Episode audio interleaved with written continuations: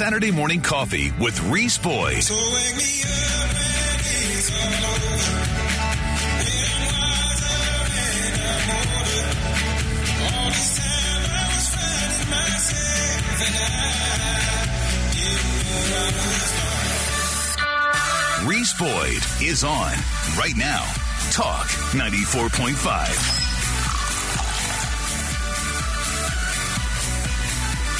Good morning, ladies and gentlemen. Welcome to Saturday Morning Coffee, the Reese Boyd Radio Hour. It's 7.08 on your Saturday morning, Saturday, February the 12th, 2022. Welcome to another edition of Saturday Morning Coffee. I am, of course, Reese Boyd, local attorney here in Myrtle Beach with the firm of Davis and Boyd, attorneys at law. I'm your host for Saturday Morning Coffee. Welcome to the program. It's Saturday Morning Coffee. We invite you to sit down, pour yourself a cup of your favorite coffee. Join us as we talk about the news, current events, all the things happening in this crazy world, all the things that we think you need to know. And goodness, do we have a lot to cover today here at Saturday Morning Coffee. As you guys know, we are all about lower taxes, limited government, all the things that mean more freedom. More freedom, folks, freedom.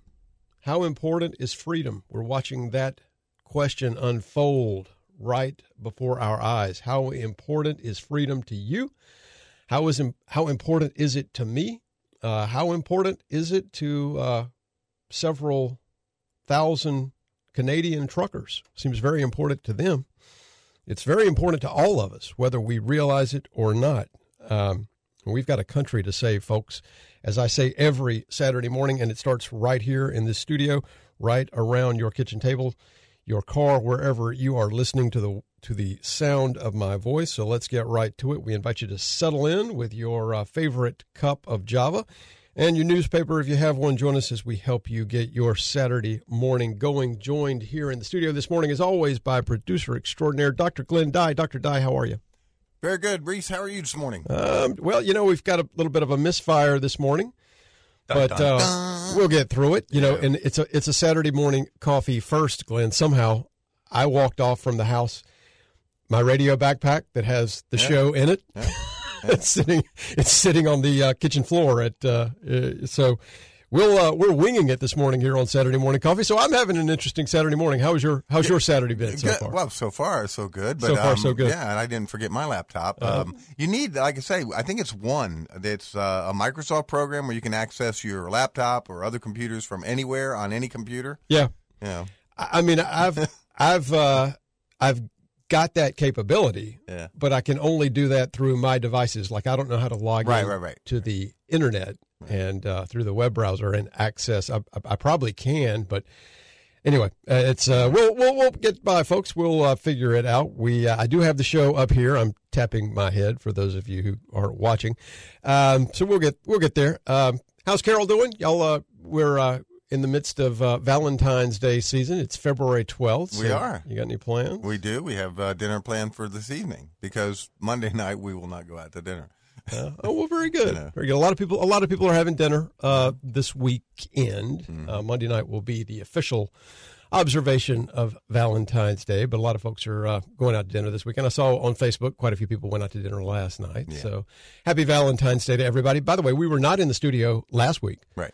Um, little scheduling difficulty. Sometimes the practice of law, folks, gets in the way of my radio excursions and Saturday morning coffee and all this. We had a little scheduling issue last week, so we were on a repeat, a best of Saturday morning coffee last week. Hope y'all uh, enjoyed that. But we um, we did. We're not in the studio. I was going to talk about the fact that we are we were sort of halfway between Groundhog Day and Valentine's. Now Valentine's is here. Right. Um, but uh, did you catch Groundhog Day this year? I noticed this morning on the way into the office that Guy Benson, the Guy Benson, speaking of tape delay, was uh, a repeat of his Groundhog Day episode, and they were talking about uh, what happened in Punxsutawney, Pennsylvania, for this Groundhog Day, and uh, the fact that the the groundhog Phil Mm-hmm. uh, did in fact see his shadow, so he predicted six more weeks of winter. I'm kind of sick of winter, Glenn. Well, Guy Benson wa- uh, wanted to drive a stake through the. I heard that this morning. Yeah, yeah, he was he was uh, he was channeling uh, Bill Murray. Yeah, he's Yeah. like, do they do they live in trees? Yeah. I didn't know groundhogs lived in trees. He was channeling Bill Murray, I think, and claiming to be ignorant of the whole thing. But I'm pretty sure he had prepped uh, w- with Bill Murray's material because he was definitely channeling Bill Murray. He was taking a cynical view of the whole Groundhog Day phenomenon. Of course, his sidekick, I forget her name, uh, uh, but she was sort of channeling the Andie MacDowell character from Groundhog Day because she was all, you know, she was all into it and sentimental about it. And but uh, in, in any event, do you? Have you ever been to Pennsylvania for Groundhog Day? Oh no, to watch that? No, I would not. No, I'm not wasting. I will say this. I will say this. I heard you say wait, so I know what I know what your thought is going to be. Ever since I saw the movie Groundhog Day, it has been on my bucket list at some point. I don't know when this will happen, but at some point I would like to go. I would like to be in Punxsutawney, PA, Pennsylvania, for Having your hot chocolate or coffee there while Yeah, yeah, yeah, yeah. Looking for Bill Murray and Andie MacDowell, Yeah. of course. But uh, yeah, I would like to do that at some point. It's on my bucket list. I'm not sure when that will happen. Now, see, uh, the 9/11 memorial would be more my speed. Uh, in if I was to go to Pennsylvania, that that's on my bucket list. Yeah, well, actually. I've got um, you know several. Actually, one of our paralegals, Kathy, is from Pennsylvania, and I've talked to her about a few of these places. Uh, the Shanksville Yeah, Memorial. I've never been there. I haven't either. That's uh, on my bucket list, and I'm told that there's some pretty good skiing in Pennsylvania that I've never tried. I have Camelback Mountain. I've I've done some skiing. Really? in- yeah, in the Okay. Poconos. Um, yeah, that's exactly Yeah. Poc- the Poconos. Yeah. So I, it's we've got kind of a got a lot of great memories. a long Pennsylvania weekend on our bucket list. You know, Uh, you're talking about being tired of winters. My dad, according to my dad, February 19th is when spring hits. So you're only seven days away here in Myrtle Beach. Yeah. You know, we really do start turning the corner at the end of February. We have a very short winter here. And yeah, it's been a little cold this winter, but, you know, from where a lot of the people are from in the north and out, you know, it's not bad at all. oh no, Not for, bad at all. A couple days of freezing temperatures, I can handle that. for us, this has been a little chilly. Mhm. For us here on Right. the coast, South Carolina, Right. this has been this has been kind of a chilly winter. I, I kind of felt the chill more than I recall, more than I like, more than I usually experience. I'm ready for spring, ready for summer. But for people who are from New York or Pennsylvania, they're like, please. I came from Kent Island, Maryland, right? Yeah. The Chesapeake Bay would freeze over in the wintertime Oh, yeah. of Yeah. sustained freezing temperatures. And there's no windier place on Earth, as far as I'm concerned, than the Chesapeake Bay. That's why it's the sailing capital of the world. Yeah. You know, but it is windy and cold in the wintertime. Well, um, in a uh, and I actually lived in Boston for three seasons. Uh, Glenn, I did three winters in Boston, and I just said I, I'm done. I, Yeah. I can't do. My my blood is not thick enough to uh, sustain these winters. So, uh, folks, uh, by the way, in addition to Valentine's Day, we've got the Super Bowl uh, coming up. You got any? In, uh, what's your interest level? Uh, my interest level is high. Uh, Really? I want to. Well, sure. I want to. Um, Yeah. I want to take some food over. Uh, maybe see if my brother, and my sister want to come over and watch it with Dad. Oh, very good. Um, Dad's 89. Yeah. And um, I'd like to watch Super Bowl with him tomorrow. Well, you know the uh, the mere fact that the Bengals are in the Super Bowl Hmm. is yet another sign that the end times are upon us, Never won a Super Bowl. and uh, so it'll be a clear omen in my mind that the end times are here if the Bengals win. But Hmm. other than that, uh, it's uh, I don't really care who wins. I am pulling for the Bengals, but I'm I'm not really pulling. I'm not I'm not really opposed to the Rams winning, but Right. I mean, frankly, I just I've just kind of given up on the NFL, Glenn. I just I don't I just don't care about the NFL anymore. So uh, we're going to a gathering with some friends. There's going to be a a hog that uh, is going to be barbecued. So I'm Oh, really? excited about that. Wow, about yeah. pig roast? A pig, a pig picking. So I'm excited about that. But the football, just uh, the NFL, I, when they started mixing politics with football, you've heard me say this, folks, mm-hmm. a hundred times on the show. I'll say it again. When you mix politics with football, you get politics. When you mix politics with medicine, you get politics. When you mix politics with science, you get politics. And the NFL has succeeded in mixing politics with football, and what they now have is politics. And I don't like their politics. And so it's very hard for me to. I mean, I've had this conversation with Tom Heron. Speaking of which, Tom Heron will be joining us a little bit later in the show. Um, had this conversation with Tom Heron many times. I watch a little football in secret uh, because I just love the game Right. but I it is excruciatingly difficult to stomach the NFL right now. I mean, it just I, I don't even like to be, I, and I would never tell if I know they're tracking me or anybody from Arbitron ever calls me, Nielsen ever calls me. No, I, I haven't watched a football game in years because I can't stand those people. So I mean, it's just uh, for me, it's not something I want to, you know. I take in very Admit- little NFL. admit. yeah, But very I- little. But when I do, the playoffs. I mean, we saw some exciting games two weeks ago. Oh yeah, this was Very exciting. This was actually one of the be- I would say one of the best playoff seasons in in memory. Remember, and you were talking about they shouldn't just win the game over a flip of a coin, and then There, the next week, there you go. yeah, uh, So, folks, a lot to talk about uh, today. We've got the ongoing uh, Canadian Freedom Convoy trucker saga, ongoing your freedom being fought for on the streets of Ottawa, Canada. Uh, don't uh, don't forget that it's your freedom that's at stake. That much more to talk about. We're going to be joined later in the program by Representative Bill Taylor. Going to be talking about an Attorney General opinion that he requested. We're also going to be talking to Rick Brundrett uh, from the Nerve about various things, and our own Jimmy Richardson is going to join us. So, a lot to talk about here this morning on Saturday Morning Coffee, and hopefully at some point I'll have a laptop. Stick with us. We'll be right back after these words from our sponsors. I'm Reese Boyd. That's Glenn Dye. Don't leave town. Saturday morning coffee. Call the show at 843 903 2945. The Reese Boyd Radio Hour returns after these on Talk 94.5.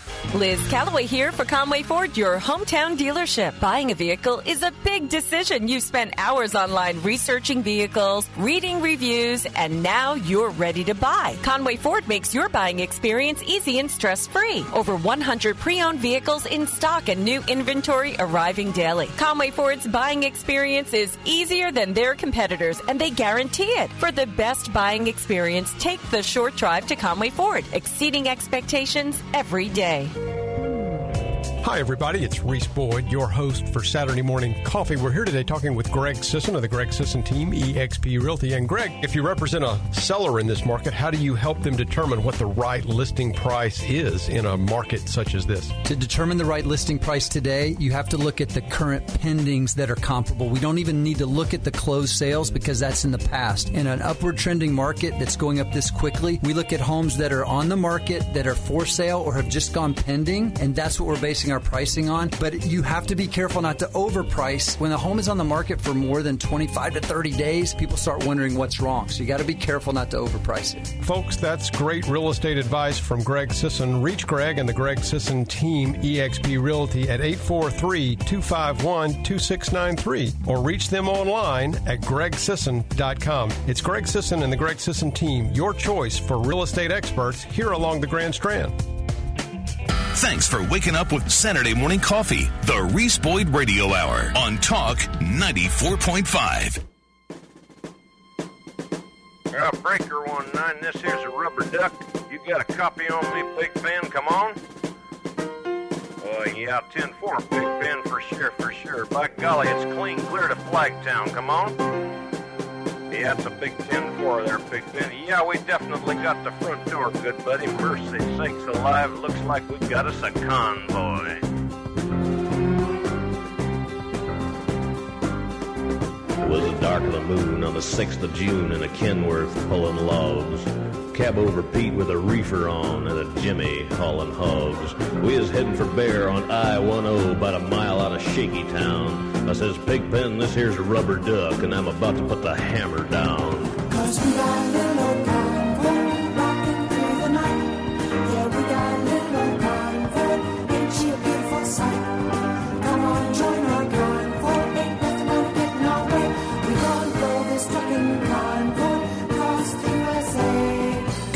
Morning, everybody. Welcome back to Saturday Morning Coffee. 723 on your Saturday morning. Thanks for joining us here on the program. Little convoy. We got us a big old convoy here on Saturday Morning Coffee this morning. Little shout out to all those truckers fighting for truth, justice, and the Canadian way on the other side of the border, and American truckers on uh, this side of the border doing the same thing, folks. And it's uh, an ongoing saga, and it's uh, something that we all need to be paying attention to praying for those guys and also supporting them. And you know, they're trying to take uh, away their gas. They're trying to take away their firewood. They are trying to take away their money. The go the uh, Canadian government is attempting to, uh, you know, GoFundMe already uh, distanced itself uh, from the effort, refused to raise money for the Freedom Truckers of Canada. Uh, GiveSendGo stepped in, started a fundraising campaign or hosted a fundraising campaign for them. Now the Canadian government is seeking to uh, to uh, seize those funds. And uh, GiveSendGo, to its credit, said, uh, "No, sorry, you're not. Uh, we're not subject to your jurisdiction." So, and they're determined to get money to the convoys one way or the other. Freedom Convoy protesters stay on bridge all night. Police crackdown never happens. Uh, this update from Fox News. Convoy of Canadian truckers protesting vaccine mandac- mandates remain blocking the Ambassador Bridge connecting Michigan to Ontario early Saturday morning, despite a court order Friday night for them to move by 7 p.m. and a warning from Canadian police to move by midnight or they would be subject to fines and arrest.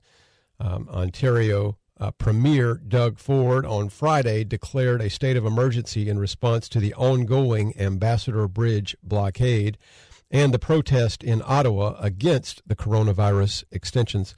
Um, police had said, as we noted, that the protesters needed to move by midnight or they could be subject to fines or arrest. So, you know, it's very interesting. Uh, one of the things that this this started as a dispute, obviously, uh, what got the truckers going initially was whether they could move across the border without showing a vaccine passport. Right.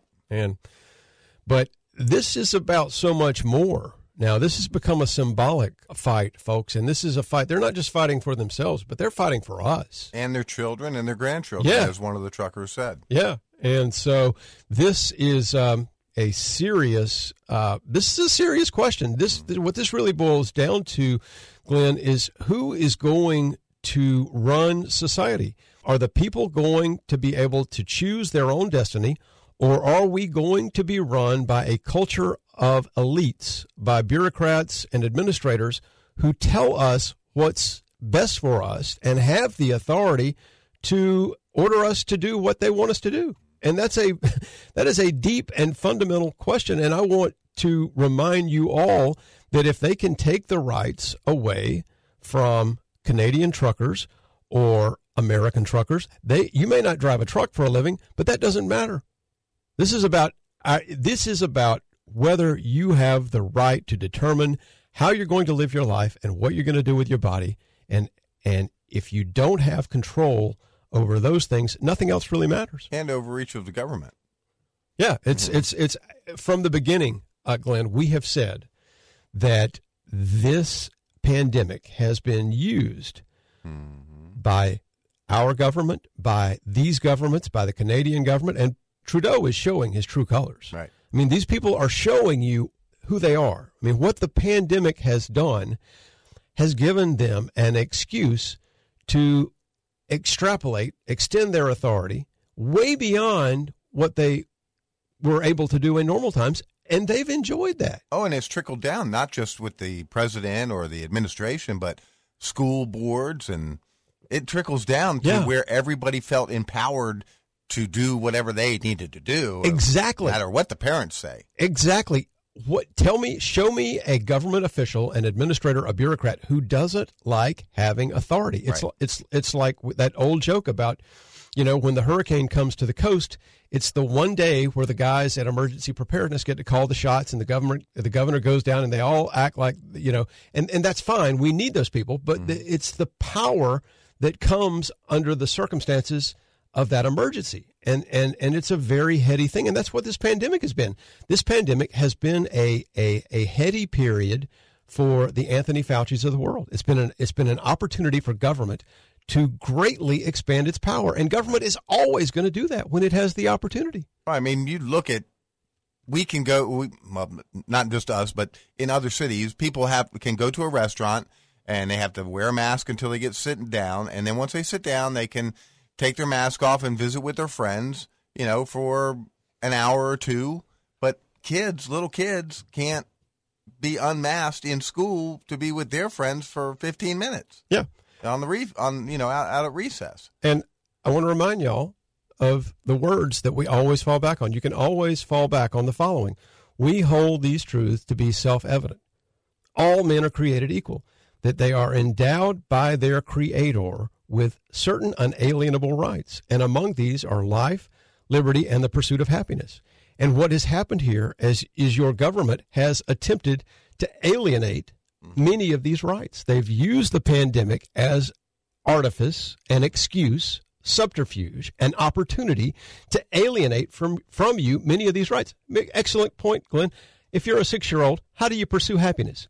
Do you pursue happiness by donning a mask eight hours a day, whether it does any good for you or not, and sitting in a plexiglass cubicle Right. from sun up to sundown? Is that the way a six year old pursues happiness? No, obviously not. If you're a 45 year old and you've spent 20 years pouring your life and your savings into a, let's say it's a pizza Yeah, restaurant, business. Yeah. a business and it's everything that you've worked for and the government comes to you and says we need you to shut this thing down because if people come to your restaurant out of their own free will and volition and some of them get sick well that's going to be on you so we need you to shut this place down for the greater good is that the pursuit of happiness No, I, I believe that this country has been bamboozled bigger than anything in our history. Um, but you also now have them fighting, trying to get kids five and under vaccinated. Are you kidding me? Yeah. And I, I heard a statistic this morning: three out of ten parents will get their kids vaccinated that are under five or six. I forget what it is, five or six years old. Are you kidding me? Yeah, you would and- take an experimental drug, a vaccine, and put it into your infant child, not knowing the consequences down the road. well and interestingly enough pfizer is now uh, backtracking away from Yeah. uh, that uh, application for authorization for uh, use at such a young age. And and what's interesting to me, I've got a clip. If we get a, t- a chance uh, today, we'll we'll play it. We've got, as I said in the earlier in the show, we've got quite a few guests. But you know, it's amazing to me how this. It's remember, Glenn. This started as two weeks to flatten the curve. Two weeks. Now we're at basically two years within a couple of months of two years. And I think what uh, the truckers were the, were the first ones to sort of stand up and say, wait a minute, the, the science is falling apart. We're, we now know that the mask thing is a complete sham. Masks do essentially nothing.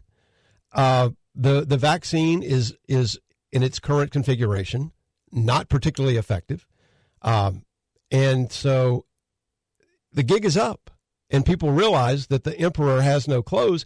And i think they said look enough is enough. We are ready.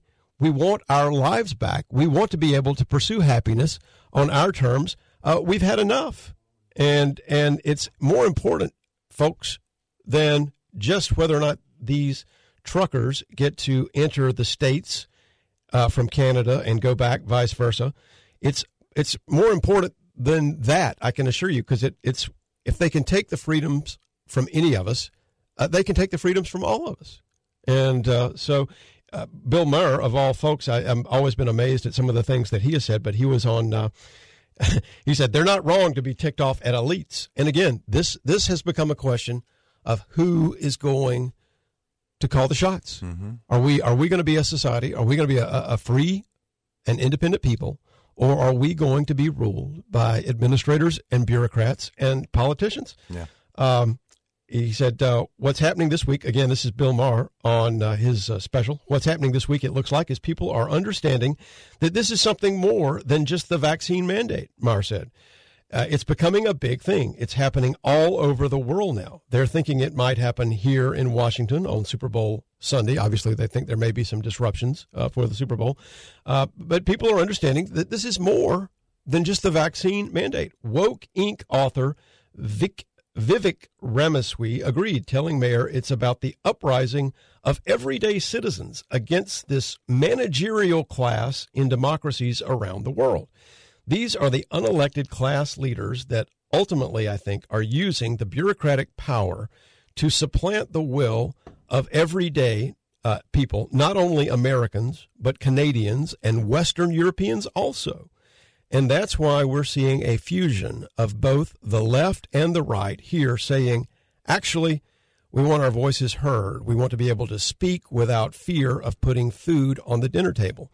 a girl in her family, uh, yeah, talking about their passing out notes to the truckers. And uh, Maher asked himself why truckers specifically were organizing such a protest and went on to answer his own question by pointing out that they were the ones making the deliveries to people working uh, from home during the pandemic. They were the heroes of the pandemic, Glenn, and now they are being uh, Vilified. vilified, Yeah. ridiculed Just as like the just like the healthcare workers that Yeah. were on the front lines, heroes, and then they didn't want to get the vaccine for some reason. You Yeah. know, and and it looks like booster vaccination has just fallen off a cliff. Like, do you know anybody that's now running out and getting vaccinated? No, I don't. I don't either. I don't. And um, you know, and it's not so. It, it's interesting because they're being vilified, but I want to. The truckers are being vilified, but I want to remind everybody of the double standards that are being used. People would have you believe that what happened on January 6th was an insurrection and that we very nearly lost the republic on January 6th, uh, as if the uh, the gentleman that was dressed like Elmer Flood, what was his name, the shaman, Yeah. uh, uh, w- the uh, shaman, the QAnon shaman, was going to declare a military dictatorship and the army would just fall in line and democracy would collapse. I mean, it's a silly, it's a silly suggestion. It was a, riot. it was a riot Yeah. that got out of hand. Yeah, That's- and, it, and, it, and it happened to have happened in the U.S. Capitol. But but some people were waved in, and, and what we've done to those people is un, is is inexcusable. But look at the way we've labeled those people, and they're and it's become a cottage industry on the left to convince us that that was an insurrection. But they don't say anything about the Summer of Love, 2020, the BLM riots. They don't mm-hmm. care about that anymore mm-hmm. because that that doesn't matter to them. And they're now trying to convince us that these truckers in Ottawa, on the streets of Ottawa, and on the Ambassador Bridge terrorists. are are terrorists Yeah. and they're racist and they're insurrectionists. Yeah. and they they love that word. And I feel like the guy in uh, in the Princess Bride who said, you know, you keep using that word. I do not think it means what you think it means. They keep using the word insurrection, and I don't think they know what it means. It's it's really unbelievable, folks. But it is a it is a complete double standard. How many buildings have been burned down in Ottawa, Glenn? I don't know. How many post offices? How many courthouses? Too many been- to count. yeah. So uh, we need to be supporting these folks and, and doing everything we can do to help them and praying for them, folks, uh, because this is an important moment. And it, it matters to you and it matters to me. It matters to all of us. It's uh, the Freedom Truckers of Canada and your convoy update. Folks, this is Saturday Morning Coffee. And after these words from our sponsors, we'll be right back with a lot more. Stick with us. I'm Reese Boyd. That's Glenn Dye. Don't leave town. Convoy came out in 1975. Wow, I knew it was an oldie. I still have the album. Do you really? Yeah, I was like 15 year old. Oh, this is a great. This is a great song. Thumbs off your glass and the bears off your tail. We'll catch you on the flip flop. This here's Local news and more. The Reese Boyd Radio Hour is now two full hours. More Reese means more coffee. Coming up next on Talk 94.5. The Reese Boyd Radio Hour, two full hours on Talk 94.5.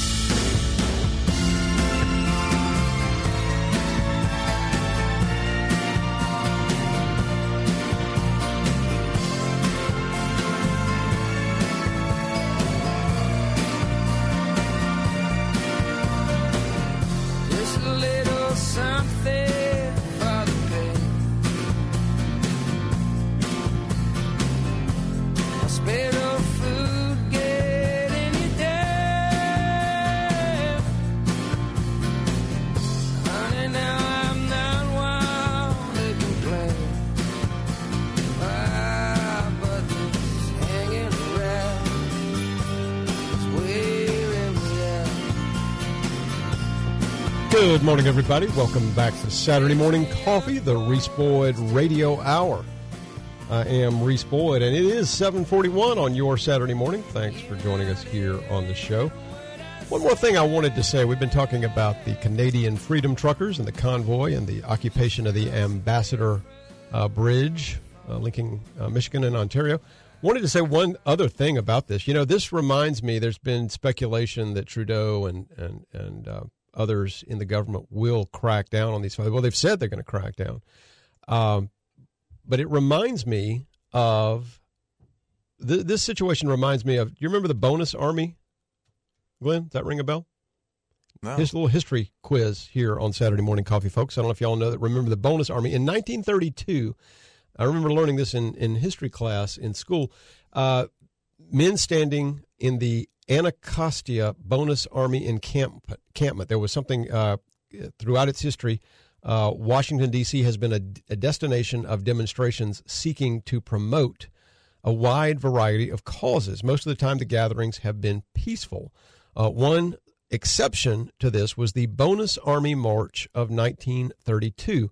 The Bonus Army was a group of 43,000 demonstrators made up of 17,000 veterans of the U.S. in World War I, together with their families and affiliated groups who gathered in Washington, D.C. in mid 1932 uh, to demand early cash redemption of their service a bonus.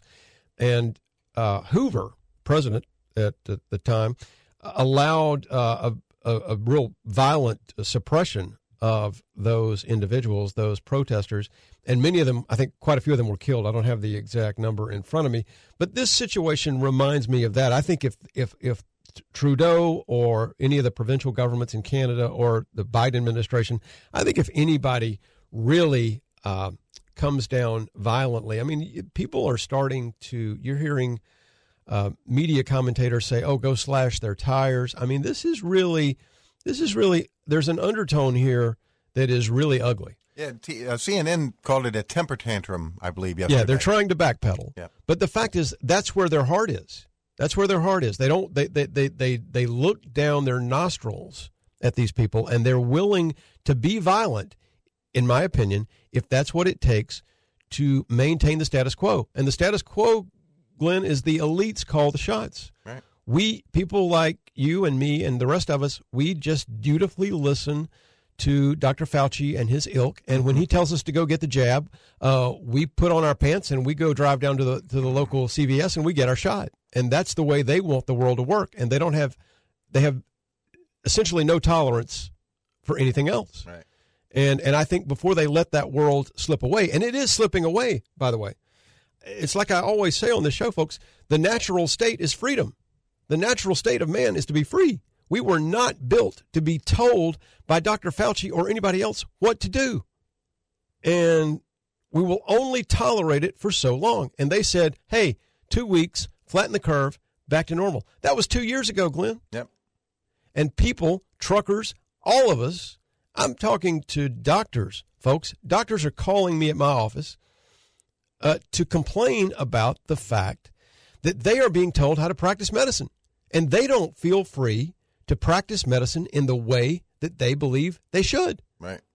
And they're like, what can we do about this? Here's what I'm up against. And and people are fearful and people we are not supposed to live in fear. Folks, when you live in a free society, you don't live in fear. The Bible tells us not to live in fear. And if we're living in fear, something is wrong. But let's move on. We've got we've got Rick Brundrett with the Nerve who's going to be joining us here. Bring him on. Brundrett is on the line. Rick, good morning. How are you? Good morning, Reese. How you doing? I'm good. I got on a little bit of a roll. I get wound up sometimes on Saturday morning coffee. I have to reel him in. Yeah, yeah. Glenn had to remind me that you're uh, you're uh, you're we're over and you're on the line. So thank you, uh, Glenn, for that. That's why we have Glenn here. Keep us on track.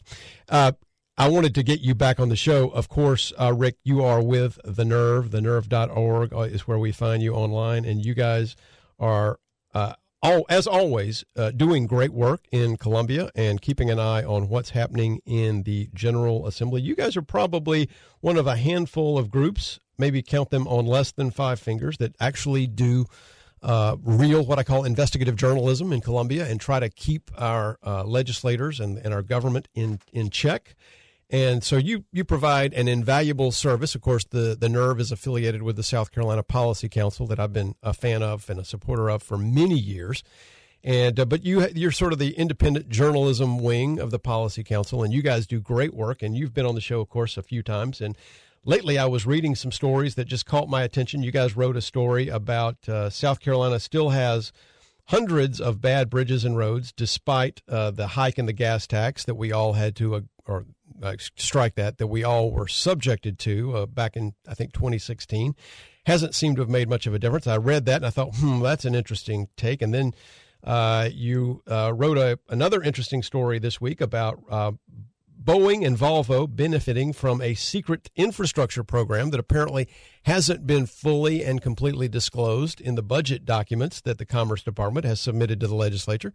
And then uh, I thought, well, that's very interesting. I, I need to chat with Rick about that. And then you wrote a story also this week about lawmakers secretly nominating an ex legislator for a judge's seat. And that came about right here in Horry County. So I thought, well, it's definitely time uh, to get Rick back on the line and get him back on the show because all of those are very interesting. And certainly uh, one of them deals directly with Horry County. So you've been busy lately. What's, uh, but uh, where, where shall we start? How about the, uh, let's talk about the, the gas tax real quick.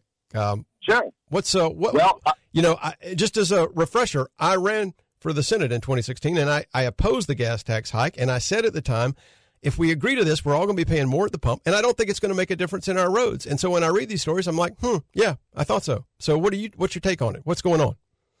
Well, we're dealing with the gas tax. The the problem was, is as you pointed out, lawmakers when they pushed this through, it took effect on July 1st, 2017. Uh, raised the uh, state gasoline tax, um, you know, two cents every year for six years, 12 cents per gallon.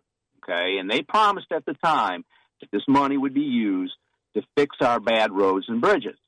Well, you know, when you start looking at how it's actually being spent, and I look every month at their uh, DOT's uh, monthly spending reports, um, you're seeing that a lot of this money is being used for other things than what lawmakers promise, which, bottom line is, uh, can explain in part why our bad roads, bad roads and bridges aren't getting fixed. So um, uh, I reported that last week that we now um, have a essentially a billion dollar surplus um, from this gas tax, uh, all this gas tax hike revenue um, that hasn't been spent. Uh, and the money's coming in a whole lot faster um, than they're spending it on fixing bad roads and bridges. And so I focused last week just on a little bit on the bridge side of it. Um, I hadn't written about it in a while, and took a look at their figures, and at least their own their own reports are showing and analyzing them that only three bad bridges um, have been what you know completed fixed um, since the gas tax hike took effect. Yeah, and um, they've identified uh, you know 16 projects, which is really a small portion of the 465 bridges that they say need to be replaced. So they've got what they call a 10 year plan, uh, one and a half billion dollars to replace bridges, and they're, but they're only using a small part of the gas tax hike money for that. Um, they've only got so far designated about $18 million for that. So obviously, you're not going to get a lot of bridges fixed when you're not designating it. So what are they using the money for besides uh, not spending it? Well, um, they're spending, you know, uh, at least designating well over a quarter of a billion dollars to widening interstates, which a lot of folks say, hey, we need to have some wider interstates. If you've ever driven, you know, I 26 between Columbia and Charleston or I 95, you know, going, you know, into Georgia, um, or uh, for those uh, in Columbia, Malfunction Junction, all that stuff they say was definitely needed. The problem is, is that's not what the gas tax hike money was promised for. It was promised to fix existing bad roads and Yeah. bridges, and not not for interstate wide. when when this was debated, Rick, I was on the campaign trail having this debate with various folks, and uh, that was a question that came up, and we were told they said, you know, every time you go to the the mechanic to get your front end aligned, it costs X number of dollars. So really, paying a few cents more at the pump for more quality, better roads is really a good investment because the roads will be better and you'll spend less time at the shop and you'll have fewer mechanics. I mean, that was essentially one of the arguments, and I don't think the the roads are certainly not in Horry County. I don't think they're significantly better now than they were then, and you're and these Well- numbers bear that out. Yeah, and and the bottom line is this: when it comes to road and bridge repair, you can't fake it, right? You drive over these roads, you drive over these bridges. Everyone knows whether they're fixed or not. People routinely Yeah. will, you know, anybody who does any, you know, driving out of South Carolina, say into North Carolina and Georgia, will say there's a big difference between the quality of roads in those states versus South Carolina. Yeah. hmm We've always heard that. So, Right. so any recommendations? How do we fix that problem? Or uh, aside from not increasing the gas tax to begin with, which obviously, Well, I- I- uh, the the you know the final uh, the final two cent increase you know occurs this year. Uh, uh, there's been some talk about well, do we want to increase it even more um, after uh, after the uh, 12 cent uh, tax increase you know expires? But Mhm. uh, I think it's a matter of getting back to holding lawmakers accountable to what they promised that money for. Yeah. When you're when you're spending, you know, designating money for, and I'm not saying these things are not worthy. For example, interstate widenings or what they call rural safety projects, which are um, things like widening shoulders, for example, or putting in guardrails. Um, most folks would say, well, those aren't bad things. Okay, but when you've got, you know, horrible roads you're driving over, should not, you know, that money be concentrated first, you know, on on the worst roads and the worst bridges? yeah, Um, I, I agree. things. Well, you know, another things. another thing that was said, and we've got to go to a quick break here. Rick, can you stick with us? Sure. Yeah, another thing that was said in 2016 was, hey, you know, gas is so cheap, you guys aren't really going to notice a few more cents in a gas tax per gallon. And of course, now, thanks to Joe Biden and his friends, gas is not cheap. So it's a whole different ballgame. So, folks, we're talking to Rick, Rick Brundrett with The Nerve. TheNerve.org is where you can find them. And Rick's going to stick with us for another segment. So join us uh, with more Rick after these words from our sponsors. We'll be right back with more Saturday Morning Coffee. I'm Reese Boyd. Don't leave town.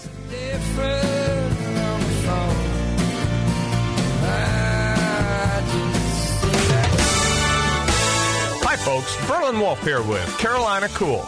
The winter weather lingers on and keeps us closed in our homes and offices.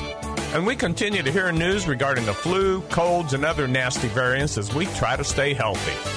While the guidelines continue to encourage hand washing and sanitizing services, indoor air filtration technology is still a strong part of these conversations. Carrier has long been a leader in indoor air quality with the Infinity Air Purifier. This built in device has a patented germicidal technology that is so effective it captures and kills 99% of airborne pathogens. It is literally the same technology used in many hospitals. Carolina Cool's team of indoor air quality advisors can show you this and other options to safeguard your home. Turn to the experts with Carrier and Carolina Cool. Now that's cool and clean. Carolina cool.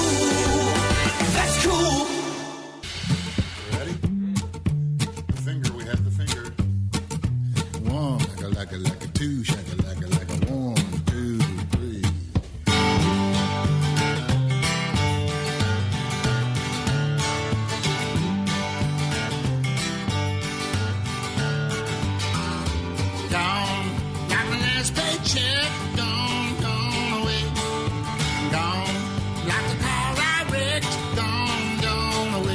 Good morning, everybody. Welcome back to Saturday Morning Coffee, the Reese Boyd Radio Hour. We are talking with Rick Brundrett with The Nerve, where government gets exposed. You can find The Nerve online at thenerve.org. Rick does great investigative journalism uh, at The Nerve, and we thank him for joining us on the program. Gone, gone like your last paycheck, gone like your gas tax money. We were talking about that just before the break.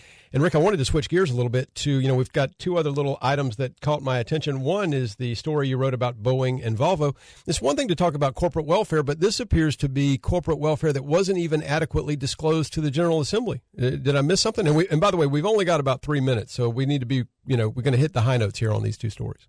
Sure. Um, well, it wasn't disclosed to the public. That's the most important thing. Um, when the State Department's Commerce came out with its um, proposed budget for the um, uh, fiscal year, it starts uh, next, you know, July one. Uh, they initially said we want $100 million extra for something called the Strategic Economic Development Infrastructure Program.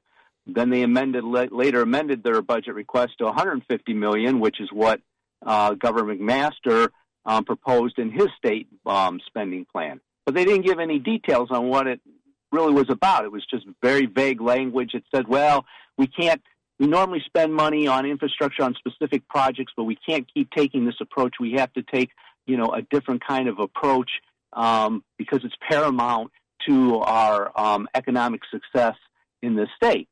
No details. Well, so I, you know, wrote stories that they weren't releasing details, submitted a Freedom of Information Act request to Commerce for some records to figure out what this was all about, and uh, got back some records with some internal emails which said, well, about 70 million of the 150 million are actually for specific projects, even though in their public documents for their budget request they said, well, this is not for specific projects, but their internal documents said differently.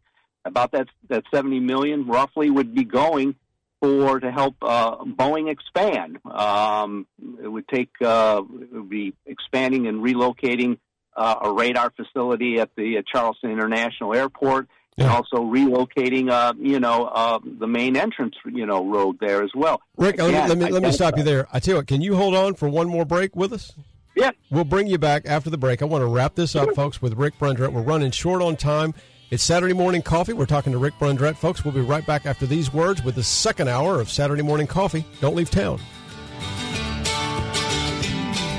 Hi, everybody. It's Reese Boyd, your host for Saturday Morning Coffee. We're here today talking with Greg Sisson of the Greg Sisson team, EXP Realty. And Greg, the question on everybody's mind these days what is going on with this real estate market now? We have just come off three straight months of rising single family home inventory, coupled with three straight months of slightly decreasing home sales. So, what that tells us is the beginning of the shift is on. That frenzied market we felt this summer is really over with, and we're at the beginning of a shifting market. So, this means if you've been waiting, waiting for this continued run up in the market, the time to get your property on the market is right now before things change more. Folks, that's great real estate advice from Greg Sisson. Reach Greg and the Greg Sisson team, eXp Realty, at 843 251 2693 or reach them online at gregsisson.com. It's Greg Sisson and the Greg Sisson team, your choice for real estate experts here along the Grand Strand.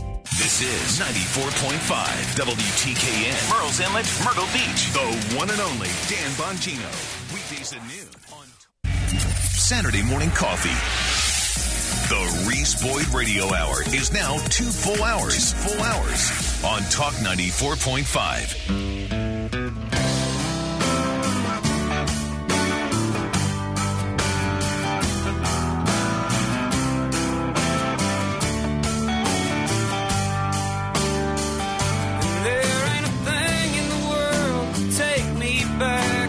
dark haired girl in a Cadillac, a main street of an old forgotten town. And sunlight shines and fine white lines on weathered stores. Good morning, everybody. Welcome back to Saturday Morning Coffee, the Reese Boyd Radio Hour. It is 8.08 on your Saturday morning. Thanks for joining us here on the bonus second cup hour of Saturday Morning Coffee. Hope the second cup is treating you just as good as the first cup did. We are talking to Rick Brundrett of the Nerve. Rick, thanks for sticking with us here on the show. You've you've been very patient with us through a couple of breaks, and I really appreciate that. Speaking of, uh, and by the way, speaking of dark-haired girls and Cadillacs, I want to give a shout out to my lovely bride who brought me my laptop. So I'm now I'm no longer doing this show uh, from memory. So uh, thank you, Lee, for that. You are uh, my hero. So, uh, Rick, I want to thank you for sticking with us. Um, it has, uh, as we said, we were talking just before the break about a story you did about recent economic development initiatives involving Boeing and Volvo and whether they were disclosed to the public, which is important. You know, there's a, a little, a lot of people don't realize this, but in the Freedom of Information Act, there is an exception for matters related to economic development. But it's always been my view that once that that's for recruitment, and once you attract the company to the state, then the terms of the deal, the ongoing relationship between, for instance, the state of South Carolina and Boeing and the state of South Carolina and Volvo should be fully open to disclosure. Am I am I missing something? No, I mean uh, you hit it, uh, hit the nail right on the head, and that's the problem. Is that I've spent uh, a number of years looking at these uh, incentives deals, and the problem is is that uh, they'll make a big announcement uh, that um, the XYZ Corporation is coming to South Carolina or expanding, but it'll take me months to get any records, you know, on on the details of of how taxpayer money would be spent. Yeah, and we're that's often talking about hundreds of millions of dollars, right? Correct, correct. And so um, these um, sometimes when these announcements are made are being made, they'll dribble out a little bit of the uh, uh, some of the news on the taxpayer cost, but not the full cost. And that's uh, that's why I have to submit Freedom Information Act requests to get these um, actual contracts and to see what the state is committing over many many years um, for these projects, and and that's a that's a big problem because it, we're talking about um, taxpayer money. They have a right to know exactly how that money's being spent. Yeah, um, where it's going. They can decide. They can decide for themselves whether it's a good investment. But at the very least, and this is where I come in, they have a right to know exactly down to the penny how their money is going to be spent. And uh, unfortunately, and it's it's still the case that we just don't get that information um, very quickly. It's it's dribbled out um, to the public, and and they don't really get a full picture. Amen. Amen. Right away. I think you're ab- you're absolutely right. The public, as taxpayers, have a right to know where their money is being spent. Period. Full stop. End of story. And, right. and that should asking, that should be. a- I'm not yeah. asking to know to learn about trade secrets. Yeah. Of you know whatever these companies are producing. That's none of that's none of uh, that's none of my business. Well, let, What let- is my business as a journalist is how that tax money is being spent. Amen. I'll give you a ding for that. Let me switch gears real quick. As expected, uh, this is a story that you also wrote this week about our own uh, affairs here in Horry County. Caught my attention for obvious reasons. As expected, this is again Rick Brundrett in the Nerve writing this week. As expected, Horry County Legislative Delegation members last week nominated former House member Alan Clemmons as the county's new Master and Equity Judge. But House and Senate members who make up the delegation did not nominate Clemmons, who himself has been a longtime delegation member, during a public meeting in Horry County as initially scheduled. Instead, they did it in secret while in session in Columbia, with most of them signing, most of them signing a circulated letter that was sent to Governor Henry McMaster, who will decide whether to appoint Clemmons to the six year, six figure seat. Whether Clemmons' nomination letter complied with state law is questionable. The South Carolina Supreme Court in a 1996 ruling indicated that a county legislative delegation is a public body under the Freedom of Information Act, same law that we were just talking about, which requires that votes on official business be done in open meetings. The state's top court has said that circulating a nomination letter among delegation members could be done but during an open meeting where the public is able to glean the results and see how each member voted. Besides that, still reading Rick Brundrett in The Nerve, your story. Besides that, according to a two, 2007 opinion uh, written by McMaster when he was the state attorney general, the attorney general's office, in a different delegation matter, said that state law that applied in the case didn't permit the circulation of a letter or petition as a vote and as a substitute for a physical meeting. So, Rick, what, real quick, we're out of time, but what is going on with this nomination of Alan Clemmons in Horry County? And great work, by the way, to dig all this out. But what, what what's your Thank you. take on what's happening? Well, again, uh, it's a matter of transparency. The the delegation has the right, you know, to nominate whoever they want, but the it should be done in public, not by just you know circulating a letter while you're in in session at the state house. Um, there was a meeting that was scheduled initially in public at the Horry County Courthouse uh, on February the fourth in the morning for uh, the delegation to decide among the three candidates. Clemmons was one of them on who they're going to nominate. Well, two of them, uh, at least according to my research, dropped out um, before then. And so what the delegation did was just nominate Clemmons by circulating a letter um, privately while they were in session in Columbia, not taking a, a vote, an on the record vote, it should have been, in Horry County, you know, to nominate Clemmons. So, and this is, this is, you know, this is not a minor, um, uh, this is not like a, a appointment to a volunteer board. This is for a full time job. Um, Clemmons' predecessor was making close to you know a hundred and you know ninety thousand dollars a year. Yeah. So this It's uh, a big. It's a. It's an important job. It's a big job. Right, and it goes back to a larger issue of you know, if you're a former lawmaker, do you have you know have connections? Is it a lot easier um, uh, to become you know to get an appointment like that? Yeah. Uh, and uh, I think the historical evidence shows yes, it's a lot easier. Oh, sure. Absolutely. Well, Rick, I want to thank you for all the hard work, the energetic work that you guys do, the, the detail work that you guys do at the Nerve, ferreting out these details, being persistent, fighting for uh, disclosure and sunlight. Uh, if folks want to support the work of the Nerve, how can they get in touch with y'all? Well, they can go to thenerve.org and you can um, you can donate right um, right from the Nerve, you know, right on the Nerve site. Um, we're part of a you know nonprofit organization, and so uh, we rely on donations. It's very important um, to keep our work going. Yeah. Well, Rick, I really enjoy talking to you. I always appreciate having you on the show because you're always so informative and you do such great work. And I just want to thank you again for all the work that y'all do and keep it up and come back on the show anytime, my friend. Thank you very much, Reese. Really appreciate it. All right, y'all take care, folks. It's Rick Brundrett with The Nerve. Check him out at thenerve.org. And after these words from our sponsors, we'll be right back with more Saturday Morning Coffee. We'll be talking to Bill Taylor, so stick around. I'm Reese Boyd. That's Glenn Dye. This is Saturday Morning Coffee. Don't leave town. Yes, you're doing fine, and you speak of a revolution like it's someplace that you've been. Well, you've been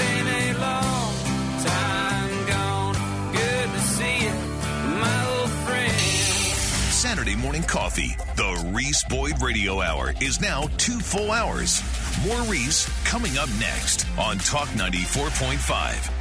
Hi, everybody. It's Reese Boyd, your host for Saturday Morning Coffee, and we're here talking with Scott Pyle of Pyle Financial Services. Scott, why would folks be well served to contact Pyle Financial Services if they need assistance with their financial planning? Reese, wrapping your wealth around your purpose is not just a slogan. It is the heart and soul of our firm. And how we do that is getting to know you and making sure you know your purpose. Then our keep more strategy is deployed. We want you to keep more so you can spend more, and then you can give more, and then one day you can leave more.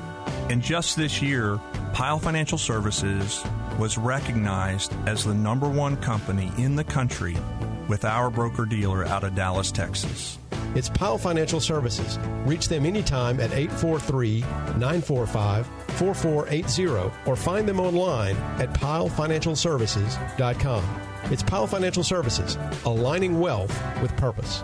Liz Calloway here for Conway Ford, your hometown dealership. Buying a vehicle is a big decision. You've spent hours online researching vehicles, reading reviews, and now you're ready to buy. Conway Ford makes your buying experience easy and stress free. Over 100 pre owned vehicles in stock and new inventory arriving daily. Conway Ford's buying experience is easier than their competitors, and they guarantee it. For the best buying experience, take the short drive to Conway Ford, exceeding expectations every day. Saturday morning coffee. The Reese Boyd Radio Hour on Talk 94.5.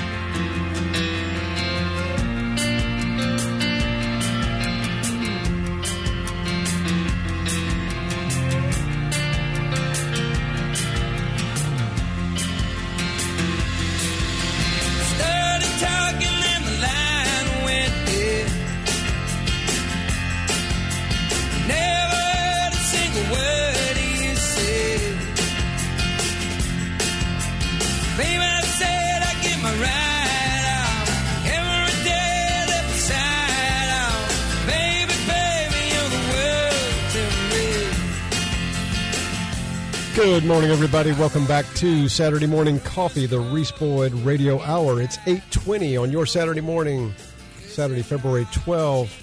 I want to thank Rick Brundrett again for joining us here on Saturday Morning Coffee. By the way, um, Doug Floyd checking in on the PCRXcomputers.com text line. NFL question mark. What is that? So that's a good question. Quite a few of you checking in on the PCRXcomputers.com text line. In fact, Larry Biddle checking in. Bobby the Vapor checking in. Good morning to y'all. Thanks for your comments. Also heard from James from Myrtle Beach, Andy Thompson. Uh, a couple of new ones. Uh, Ma- Maserati Gary checking in. Hey, good morning, Maserati Gary. Is that Cadillac Gary renamed?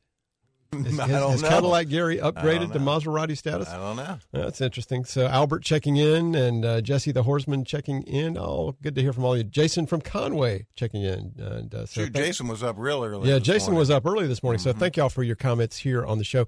By the way, folks, I wanted to bring y'all up to date uh, as we introduce our next guest. One of my favorite guests, Representative Bill Taylor, who represents Aiken in the General Assembly in the House of Representatives, the South Carolina House of Representatives, caught my attention this week with an Attorney General's opinion that he asked for and has now been issued.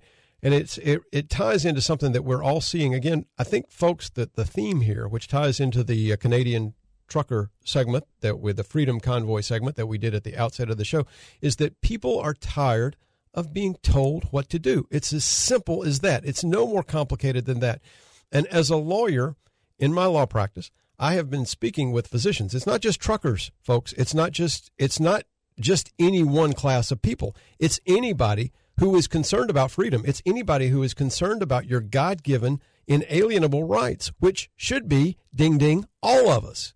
If you're not concerned about your inalienable God-given rights, you're not thinking correctly. And you need to go back to square one and rethink your worldview and your approach to things because those rights are under assault. I've been co- uh, communicating in my law firm with various physicians who've been telling me a few, not a, a few physicians who have told me we're being told how to practice medicine and we want to know what our rights are. What would you recommend? So we've counseled uh, some of these individuals because, again, folks, a recurring theme here. We're mixing politics with medicine, just like the NFL mixed politics with football. Hospital systems, the CDC, the NIH, your government, Dr. Fauci, Joe Biden, the whole clown patrol are mixing medicine and politics. And the doctors don't like it, and they shouldn't like it, and they should not tolerate it, folks. They should not tolerate it. Doctors are coming to us saying, hey, what, what do you recommend in this circumstance when we don't feel free to talk in, in a setting and, and, it, and we feel like it's compromising uh, patient care? And guess what, folks? It is compromising patient care. Anytime you muzzle your doctor's ability to think and do his job, uh, guess what? You are muzzling the person who's taking care of you. And when you do that, you're not going to get good care. Um, by the way, there's a woman that was on um, uh, Glenn Beck and her husband. Her name is uh, Ann Quiner. And her husband, Scott Quiner, was in the hospital in Minnesota. And under the guidelines in Minnesota, he had COVID. He became acute. The only thing that the hospital would do for him was put him on a ventilator and give him tranquilizers. She had to go to court to get custody of her husband from the hospital and take her husband to Texas, where she was able to get him the care that she thought he needed. By the way, Mr. Quiner, Scott Quiner, has now passed away. So I want to remember Scott uh, this morning on Saturday Morning Coffee. He is one of many victims. Who knows how many? But he's one of many victims who probably would have had a better, who definitely would have had a better shot at survival if somebody had been more open minded about the way they treated his condition. And and I've got doctors calling me saying, "Hey, we can't be open-minded about the way we treat our patients because we're not free to speak." So Right. it caught my attention this week when I saw just yesterday, February 11, your Attorney General Alan Wilson issued an Attorney General's opinion to uh, Representative Bill Taylor of the South Carolina House of Representatives, frequent guest here on Saturday Morning Coffee, who had requested a, an opinion because hospitals. This he says you express concern, dear Representative Taylor. He also addressed it to Senator Shane Martin. Uh, to the two of them, dear Senator Martin and Representative Taylor, you've expressed concern that hospitals across our state are refusing to allow doctors to prescribe or their hospital pharmacies to dispense ivermectin, hydroxychloroquine, or other off-label use medications for treatment of COVID-19. You go back to you go on to cite South Carolina's Right to Try Act, et cetera, et cetera. So my experience is not isolated. I was very keen to see the Attorney General issue this opinion. It is a huge step in the right direction, and the gentleman who prompted uh, this Attorney General, Representative Bill Taylor, our good friend from Aiken, joins us now here on Saturday Morning Coffee to bring us up to date on what brought this opinion about and where we are. So, Representative Taylor, welcome to the show. Reese, it's always great to be with you. I got my coffee in hand. It's French roast, I might add. So I'm having coffee with Reese. I'm good. You're good to go. I love it when they tell us what kind of coffee they're drinking. I love it. I love it. Well, I was so excited. I, I really I read this opinion. It is excellent work. Um, tell us how you got in the middle of this. I know you've been working this issue for many months. What what's what's your take on where we are? Well, uh, this is a really important opinion, and uh, uh, typically an attorney general's opinion takes anywhere from three to six weeks. Uh, this one was turned around in a week. Uh, they put uh, all of their efforts on that. The Solicitor General, who works for the Attorney General, Bob Cook, he and his team went to work on this. The minute I sent them the letter, they got on a conference call and called me, and and uh, and we talked it through, and then they worked on it. And and you don't know what their opinion is going to be. They actually research all the law and uh, and be able to come to some legal conclusion. So it's not like, hey, would you guys write this for me? It, it doesn't work that way. So uh, this is a really important uh, opinion. Uh, we all know, and you just commented about this, that uh, all the COVID treatment in America has been politicized and has become very contentious. Um, it's it's really resulted in a lot of unnecessary deaths. It's pitted the doctors against the hospitals and the pharmacies. Uh, we know that hospitals, I mean, you talked about it, and we, we know this from here in Aiken and elsewhere. Uh, hospitals have withheld um, uh, or restricted the treatment using the drugs uh, that, that are known to speed the recovery. Those are the uh, ivermectin and the uh, hydroxychloroquine. Uh, you know, pharmacies have actually refused to fill those prescriptions calling for those drugs. Interestingly, those drugs have been around for years, 40 years in some cases. And, and are and yet all safe. of a sudden, absolutely a proven, used all over the world, and uh, all of a sudden, because big pharma wants their drugs to be used and all of this, uh, these drugs can't be used. This is wrong. The Attorney General's opinion looked at, and what's really important, it looked at all this case law all over, and uh, not only in South Carolina, but literally all over the country. And uh, it's really very clear. Doctors, doctors can absolutely practice medicine. Now, remember, they're practicing. They're not perfect, but they can practice medicine. And they can use off label drugs. And, and off label aren't like black market secret drugs. You know, off label drugs are simply. Um, they're legal. They're commonly used. One out of five prescriptions is off-label. That means that uh, the it, you know initially was meant to treat this, and now they're finding out it helps to treat that. And uh, I guess uh, one example was Botox was a great one. It was approved uh, years ago for muscular eye disorder, and gosh, today, guess what? You know, get a get, get a Botox shot and look better. You know, so Mhm. that's off label. At any rate, do- doctors, and you talked about that just a moment ago, but but doctors are having get this. This is America. They're having to work in secret. They're having to work behind the scenes. Do you know? This is this is startling to me, and I know it to be fact. I've seen the letters that doctors who are using these these techniques to to save people's lives and get them cured out of COVID fast. I mean, within a day, couple of days, within a week. Um, uh, they're getting letters from their accreditation agency threatening them to remove their accreditation if they get caught doing this. Yeah. So some doctors have literally said to their staff, "Shh, let's do this on the down low. Let's not tell anybody." One doctor told me just this week he's he's absolutely cured fifty people. Well, and it's astonishing. It's astonishing, Bill. They're coming to see us and saying, "Hey, what do you recommend? How do we handle this?" Because I go to these staff meetings, and I'm af- I'm afraid to tell the other physicians in the hospital what is working. I mean, this this is cuckoo, Bill. This is cuckoo for cocoa puffs. Well, Crazy. Yeah, and, and, and, and it's killing people. So, you know, one of the things that, that this uh, Attorney General's opinion does, it, it codifies and sort of brings together all of this, this law. And uh, it gives real uh, encouragement and some hold this in your hand for brave doctors, um, you know, who, who really want to use these methods. Uh, and for hospitals, I think this is a serious warning to them. Now, you know, they're, the hospitals are, are advised and I think run by the, the legal beagles, the big corporate the Mhm. legal guys, you Yeah. know, and they want to protect themselves. And we're following the CDC guidelines, you know. well, lucky them, you know, and you you follow the guidelines so you don't get sued. On the other hand, people are dying. You, you, you, you know, you if you if you go on a ventilator, do you know the stats?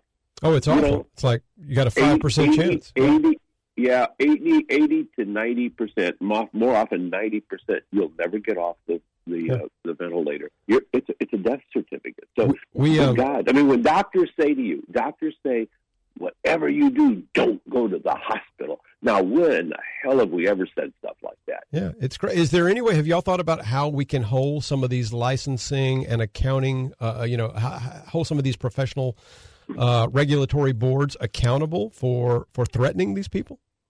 Well, I'm I'm, I'm going off on the deep end here, but I've already uh, before this. I, I, I knew on Thursday what the opinion was going to be when it was finally uh, you know released on Mhm. Friday morning, yesterday morning. Yeah. Uh, I called the governor. I called the governor's office, and uh, we had a long, serious talk. I gave them forewarning; it was coming out. They should look at this because there's things they can do with the DHEC, and there's things they can do with the licensing uh, board at uh, LLR, and all of this. And they said we're on it. So I, I can't speak for them, and I wouldn't presume to. But I hope they're looking at what they can do within state government to say, you know, hey, stop this.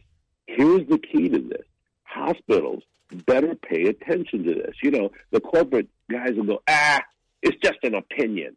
Hey, that opinion shows all the case law that stands in favor of the doctors and their special relationship with patients. You know, and I, I venture to say that if someone files a suit or they're, they're, you get a criminal case against a hospital, I venture to say a jury would not look very favorably on a hospital that restricted the treatment to a dying patient while the doctor is advocating for proven alternative COVID treatment. Basically, this is this is a real warning to them. Yeah. Do the right thing. Let the doctors do Practice the medicine. Yeah, there's plenty of case law that says the hospital shouldn't get involved at Yeah. all. Exactly. I, And, and they, they they turned this damn thing upside down, and people are dying, and it's wrong. I don't. I don't know that there's any way to hold physicians accountable because they, of course, they rely on the the stated standards of care that are published by the CDC and the NIH and the, all the government uh, mandates. And but the hospitals that are interfering with the practice of medicine, I think that might be a different story. So Yeah, and, but but by the way, we we also uh, in, in the state of South Carolina during COVID, we we uh, uh, passed uh, some statutes that, that gave doctors a lot of latitude and some immunity for all of this. I Yeah. mean, you know, Yep. go you treat patients the way you need to. Treat. We're a pretty enlightened state, you know. Um, a heck of a lot more enlightened than some of those blue states. Yeah, but you you've got a lot of physicians out there, Bill, who may not fear being sued for, for instance, giving somebody ivermectin, particularly when it's informed consent and the patient it's what the patient wants. but they're af- they're afraid of losing their job. They're afraid of wrecking their polit- politi- uh, their political their physician's career. Yeah. You know, so Well, and, and that's absolutely true. And I think you know I I'm thrilled with this. Can I tell you a little backstory, just real quickly? Yeah. That normally Attorney General opinions are signed by the Solicitor General who runs that area. South Carolina's Solicitor General Bob Cook, great guy. Uh, Alan Wilson went in on his uh, and said, "Hold that up until Friday morning. I want to sign it personally." This Well- is a big statement on his part. I want to thank you for all that you've done. You're doing great work. The fight for freedom goes on, and it doesn't matter whether you're a physician, a trucker, or a representative in the South Carolina House of Representatives. And you, sir, are doing great work. We're proud of you. Thank you for all that you do. And uh, come back on the show and join us anytime. How can folks find you online, Bill? Uh, my website is uh, is just taylorschouse.com. Sign up for my newsletter. I send out legislative newsletters, keep you all informed. Believe in transparency, like you guys were talking about earlier. So, just taylorschouse.com. Excellent. Thank you so much, Representative Taylor. Folks, it's Representative Bill Taylor, a true freedom fighter. Stick with us, folks. We'll be right back after these words from our sponsors with more Saturday Morning Coffee. I'm Reese Boyd. Don't leave town.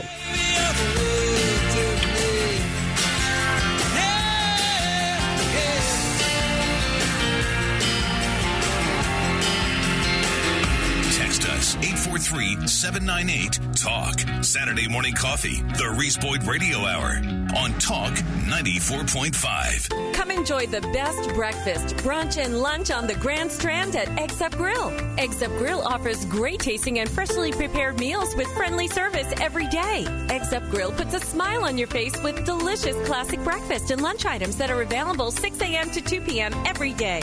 The waffles, omelets, French toast, burgers, sandwiches, and wraps are to die for and are favorites of people all over the area. Locally owned in the Market Common, Murrells Inlet on 707 and soon on International Drive. Hi, everybody. It's Reese Boyd, your host for Saturday Morning Coffee. We're here today talking with Greg Sisson of the Greg Sisson team, EXP Realty. And Greg, you've been in this market for over 24 years locally. How does that experience translate to benefit your clients? You're right, Reese. Doing this for 24 years, we've learned a few things, and we specialize in better communication, giving our clients more peace of mind, and just handling all the details, streamlining the process. So, how do you coach a buyer who's involved in an environment where there are multiple offers being submitted for properties that are moving quickly? You've got to have a buyer that absolutely has to have the property, meaning the motivation is there. Going in strong with terms and price is the way you win in this market. Folks, that's great real estate advice from Greg Sisson. Reach Greg and the Greg Sisson team, eXp Realty, at 843 251 2693 or reach them online at gregsisson.com. It's Greg Sisson and the Greg Sisson team, your choice for real estate experts here along the Grand Strand. You're listening to the Reese Boyd Radio Hour, Saturday morning coffee on Talk 94.5.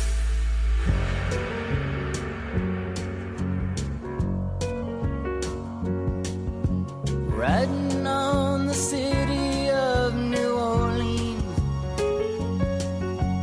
Illinois Central, Monday morning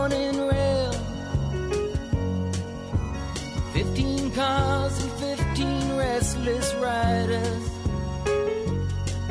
three conductors, 25 sacks of mail. Good morning, everybody. Welcome back to Saturday Morning Coffee, the Reese Boyd Radio Hour. It's 840 on your Saturday morning. Thanks for hanging with us here on the program.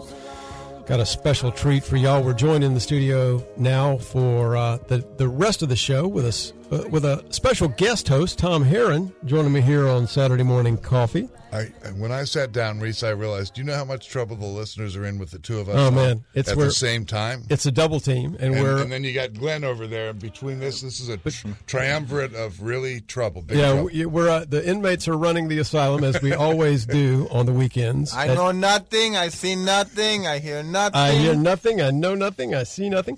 But uh, we're also joined in the studio by our own uh, solicitor, Jimmy Richardson, who joins us to give us an update on some recent uh, comings and goings at the solicitor's office and update on his campaign. How you doing, Jimmy? Doing great, doing great. I'm telling you, I know you would have to uh, pay some royalties, but Glenn picks the best music, so uh, it's got to be. and I'll uh, take 100% credit for that.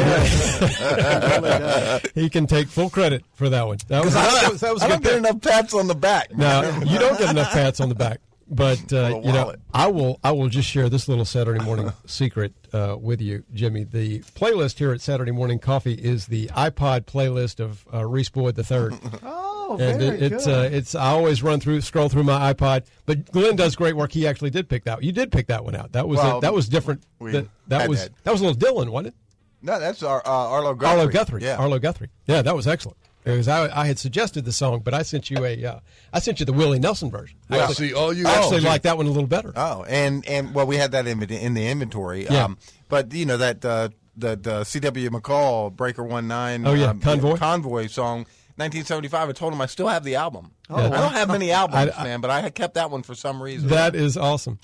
Reese, Reese, excuse me. All you have to do Yeah. to talk about good music is listen to my show. And I know you don't do that because you're out of here on Saturday and you're on your way. Yeah. But Glenn and I are sitting here. We're playing the greatest hits of American history. Yeah, very The- good. The best. You know, No, I do. I, I listen to it, uh, and Tom's right. It, it is really, really good, especially a different national anthem um, Every day. Every Yep. day. Yeah, Yep. I love that part, and I do usually catch. I usually usually stick around long enough to at least catch the national anthem. Um, Jimmy, how's the campaign going? I hear I hear you had a an event at Inlet Affairs. How did that go? I heard it was well attended. Uh, yeah, we had um, we had uh, over hundred people, and uh, you know, in times of COVID, that's pretty incredible. Um, but uh, it has been, it's just been incredible, incredible outpouring. Um, you know, I have, my campaign manager was telling me, he said, you know, this is uh, sort of a rarity. You are a veteran when it comes to prosecution, but you're an absolute rookie when it comes to uh, having to run for something. but I've been, uh, you know, I've run unopposed for like um, two terms, and this is the first time I've had to worry about any of that. So it is, it's a different hat, and um, and you know, you hope Yeah. uh, that you can just go out, put the nose to the grindstone, do good work. But um, you know that doesn't necessarily always cut it. People can uh, look at the same sheet of paper and say, you know, have a different opinion uh, Mhm. of your success rate, and um, and and we are in an area that um, has just a tremendous growth. So there's not a lot of people that have lived here for 20 and 30 and 40 years. You know, so um, all of that uh, is things that you never think about until you're challenged on it. But Yeah. it has been an incredible. It's been an incredible time, and and I am glad, as crazy as it sounds, Tom, that uh, I have had the opportunity to uh, at least have some opposition and and you know to stretch my wings in that side of it. Well, sometimes you know a little opposition can make you better. Yeah. But we all want to we all want to keep our job. And by the way, you've done great work. I think uh, the consensus that I've I've never heard. The only people I tell people the only people I've ever heard, the bar likes you, um, the general public likes you, anybody who knows you likes you. In my experience, the only people that I've ever heard speak poorly of Jimmy Richardson are people that you've put in jail. and I don't put a lot of credence in those opinions for obvious reasons. Uh, we we still do that here in South Carolina. Yeah, we do that. We actually put people in jail, unlike New York. There, there is one. Uh, there is one serious case that I wanted to ask you about, Jimmy, if I can. I noticed y'all put a press release out this week. I'm looking at your Facebook page, the uh, Fifteenth Judicial Circuit Solicitor's Office Facebook page. Horry County jury convicts man in 2019 fatal shooting. 15th Circuit, Circuit Solicitor Jimmy Richardson announced that on Wednesday, February 9, an Horry County jury convicted a North Myrtle Beach man in a fatal shooting of a 32 year old man, uh, Sebastian Kask, 21 uh, of North Myrtle Beach was convicted of murder and possession of a weapon during the commission of a violent crime in the shooting death of 32 year old Tyler Schaefer in 2019, said Seth Oskin, assistant solicitor, who, along with Rachel Hart, assistant solicitor, prosecuted the case for the 15th Circuit Solicitor's Office. Judge Stephen DeBerry presided over the case, sentenced Case to 48 years in prison. He ordered Case to serve 43 for the murder, with uh, which is a no parole offense, and five years for the weapons charge, which will run uh, consecutively. Uh, on July 14, this is the part that just broke my heart, uh, Jimmy. On July 14, 2019, Case went looking for Schaefer regarding an alleged debt owed to him, which was $200. dollars Mhm.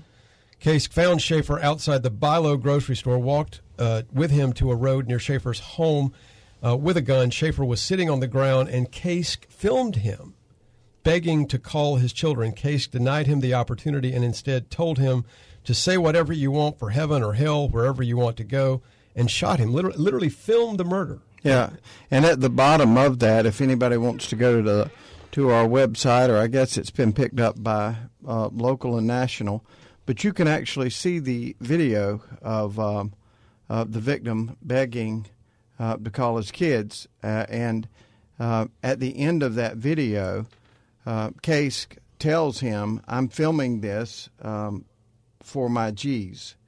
Um, so, um, you know, G's could mean a lot of things. To me, it means uh, for my other gangsters For or Gs, yeah. gangbangers. Yeah. You know, uh, As and- in OG. Yeah, Yeah. yeah, Yeah. So, so that's that's what he's doing, and uh, I mean, this guy, the the defendant, uh, Case, was like 18 years old. Yeah. Now we see stuff and hear stuff about this in um, you know Boston or you know uh, other places. Exactly. But how cold hearted to just sit there and video it, and if you're on the ground, And he's not just videoing it; he's putting it on TikTok. yeah, And he yeah, published well, um, didn't he? Or did- Yeah, um, Snapchat. Snapchat. Uh, but uh, yes, he's publishing all of that stuff, and then um, in addition to his filming it, uh, the the store owner um, also had video that didn't have the audio portion of that, but it shows the two shots.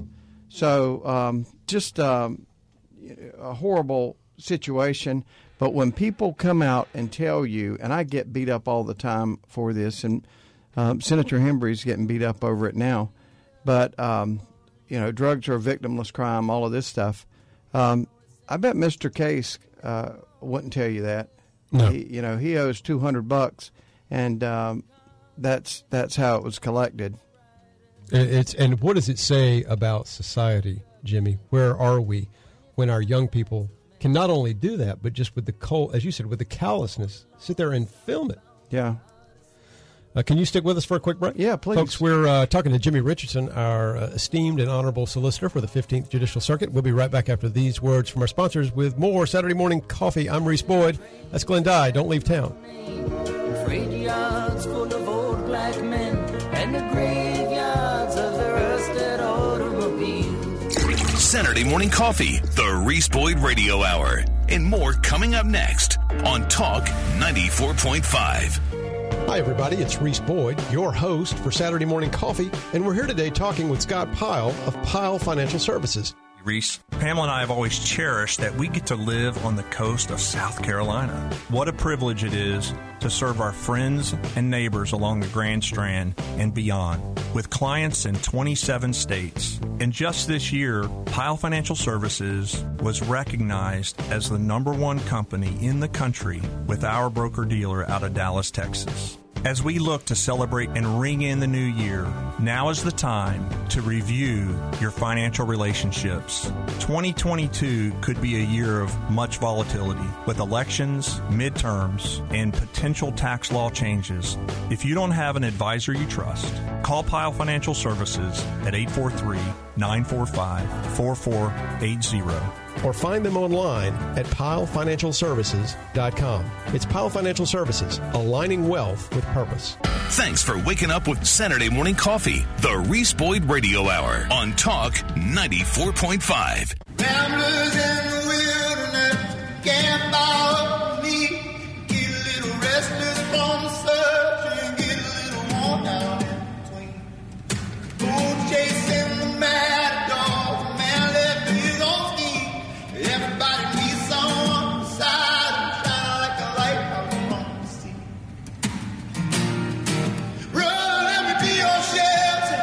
Good morning, everybody. Welcome back to Saturday Morning Coffee, the Reese Boyd Radio Hour. Well, you've done it again. It's 8.52. You've made it to the final parting wisdom segment of Saturday Morning Coffee. We're still joined in the studio by our solicitor, Jimmy Richardson, and that's fine because he's a very wise young man, so it's uh, altogether fitting and appropriate that he would join us for the parting wisdom segment. And Tom, you had something to say about the fact that Jimmy's our solicitor. I Yeah. use that term loosely because I'm an attorney. But Of course you do. And all I wanted to say is I think there are about 100,000 people who have uh, moved to Horry County just in the last couple of years, probably never heard his name, and Yeah. probably have no idea what a solicitor is. So if you're from one of the other states in this country, they're called district attorneys everywhere else. Here it's a solicitor. You are the chief prosecutor for the 15th Judicial Circuit. I always assume people know this, but the 15th Judicial Circuit is Horry and Georgetown counties. Yes, sir. Yes, sir. And uh, one thing, just to close the loop, I would be remiss. Uh, we have 31 attorneys between uh, Horry in Georgetown, and uh, the young man and young lady that tried this case uh, and put it all together. It started on Monday morning. It ended on Wednesday. Uh, but Monday, Seth was, uh, he had worked himself so much that he was physically sick, throwing up um, dehydrated. There's a lot that goes into it, and these guys don't make an awful lot of money. But I'm telling you, I'm blessed with one of the best staffs. Of um, we we can get on government and Yeah. all of that all the time, but gosh, these guys do a lot, and Well- uh, they're just incredible. I, I, I thank you for mentioning those folks, and I was I they were in the article. They were mentioned in the press release that you guys did, and I think that's a great. And by the way, I'm not going to sit here and tell you what a tough life lawyers have, but most people don't appreciate Jimmy, have real really no understanding of just how much work goes into prepping uh, for every day in court. It's an astonishing amount of work that, Oh, goes, in- it's- that goes into adequately prepping a trial. It's tens, if not hundreds of time more work than you see actually in the courtroom. Oh yeah, yeah. And and new people here, they've heard your name now. They you deserve their vote. You do a great job. Ah, thank you, Glenn. And you're going to have to vote for somebody, right? Yeah, don't Jimmy for- Richardson. Don't forget to leave your tip. Don't forget to leave your tip with the producer when you leave the studio, Jimmy. By the way, Jimmy, there was one other item that caught my attention. Uh, this from the Sun News: Jenna Farhat, Farhat uh, lawsuit, South Carolina state agency responsible for criminal neglect in the death of an elderly Longs woman. A lawsuit filed Thursday alleges that the South Carolina Department of Social Services is responsible for the abuse and neglect of an elderly Horry County woman who police said endured long and painful suffering before death. Charges have been filed by the Horry County Police Department against her caregiver, David Constantine, 45, who has been charged with abuse or neglect of a vulnerable adult resulting in death. This is an issue that you and I have talked about. Um, I've actually got we've got some ongoing correspondence about it. We've talked Yeah. about it recently. I've talked to the probate court. Um, you know, we deal with a lot of elder abuse cases in our firm. I, I see elder abuse, Jimmy, uh, in institutional settings. Um, I see a lot of abuse in home care situations. I see a lot of theft. And by the way, if you're a caregiver who works in the home, I'm not. I don't want to disparage everybody, but but I do see a lot of cases where there's theft inside the home. We don't want to paint with a, brow, a broad brush, but it is a problem, and we see a lot of abuse from people who move here. They retire. They find themselves alone. This is an issue we need to work on. It's a huge issue. It's part of Horry County's growing pains. You know, it, it dovetails nicely into what Tom had spoke about. But 1990, our census, we were at 144,000 people, and we're almost at 400,000 now. Second fastest growing area in America. Uh, and a lot of our uh, people that are moving here are moving here for the weather and are retirees. So um, our system has not really kept up with that.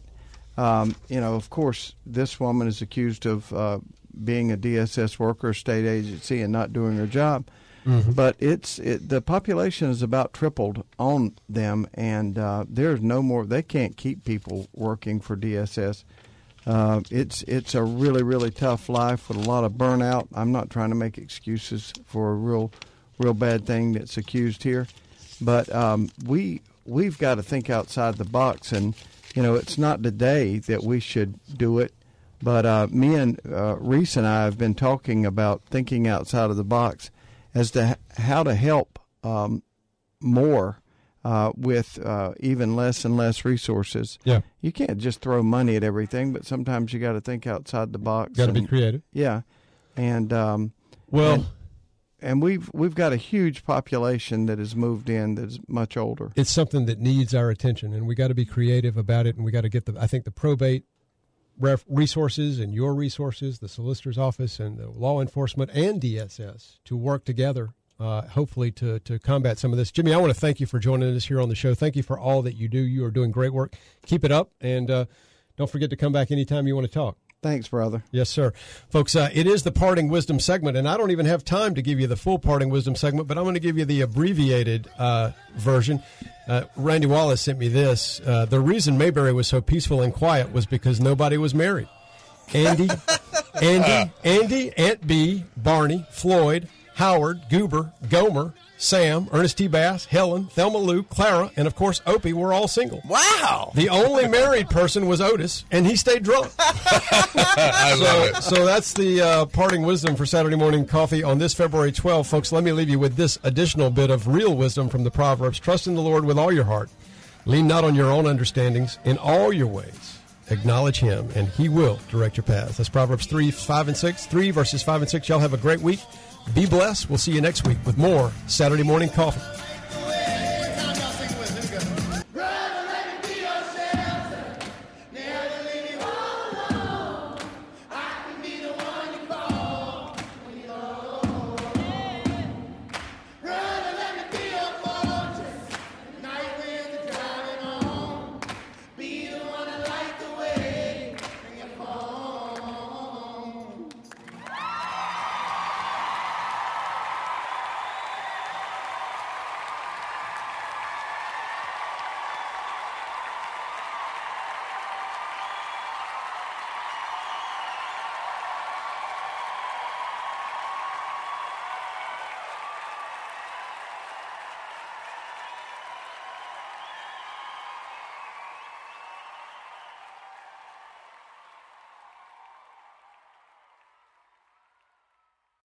Thanks for waking up with Saturday Morning Coffee, the Reese Boyd Radio Hour on Talk 94.5.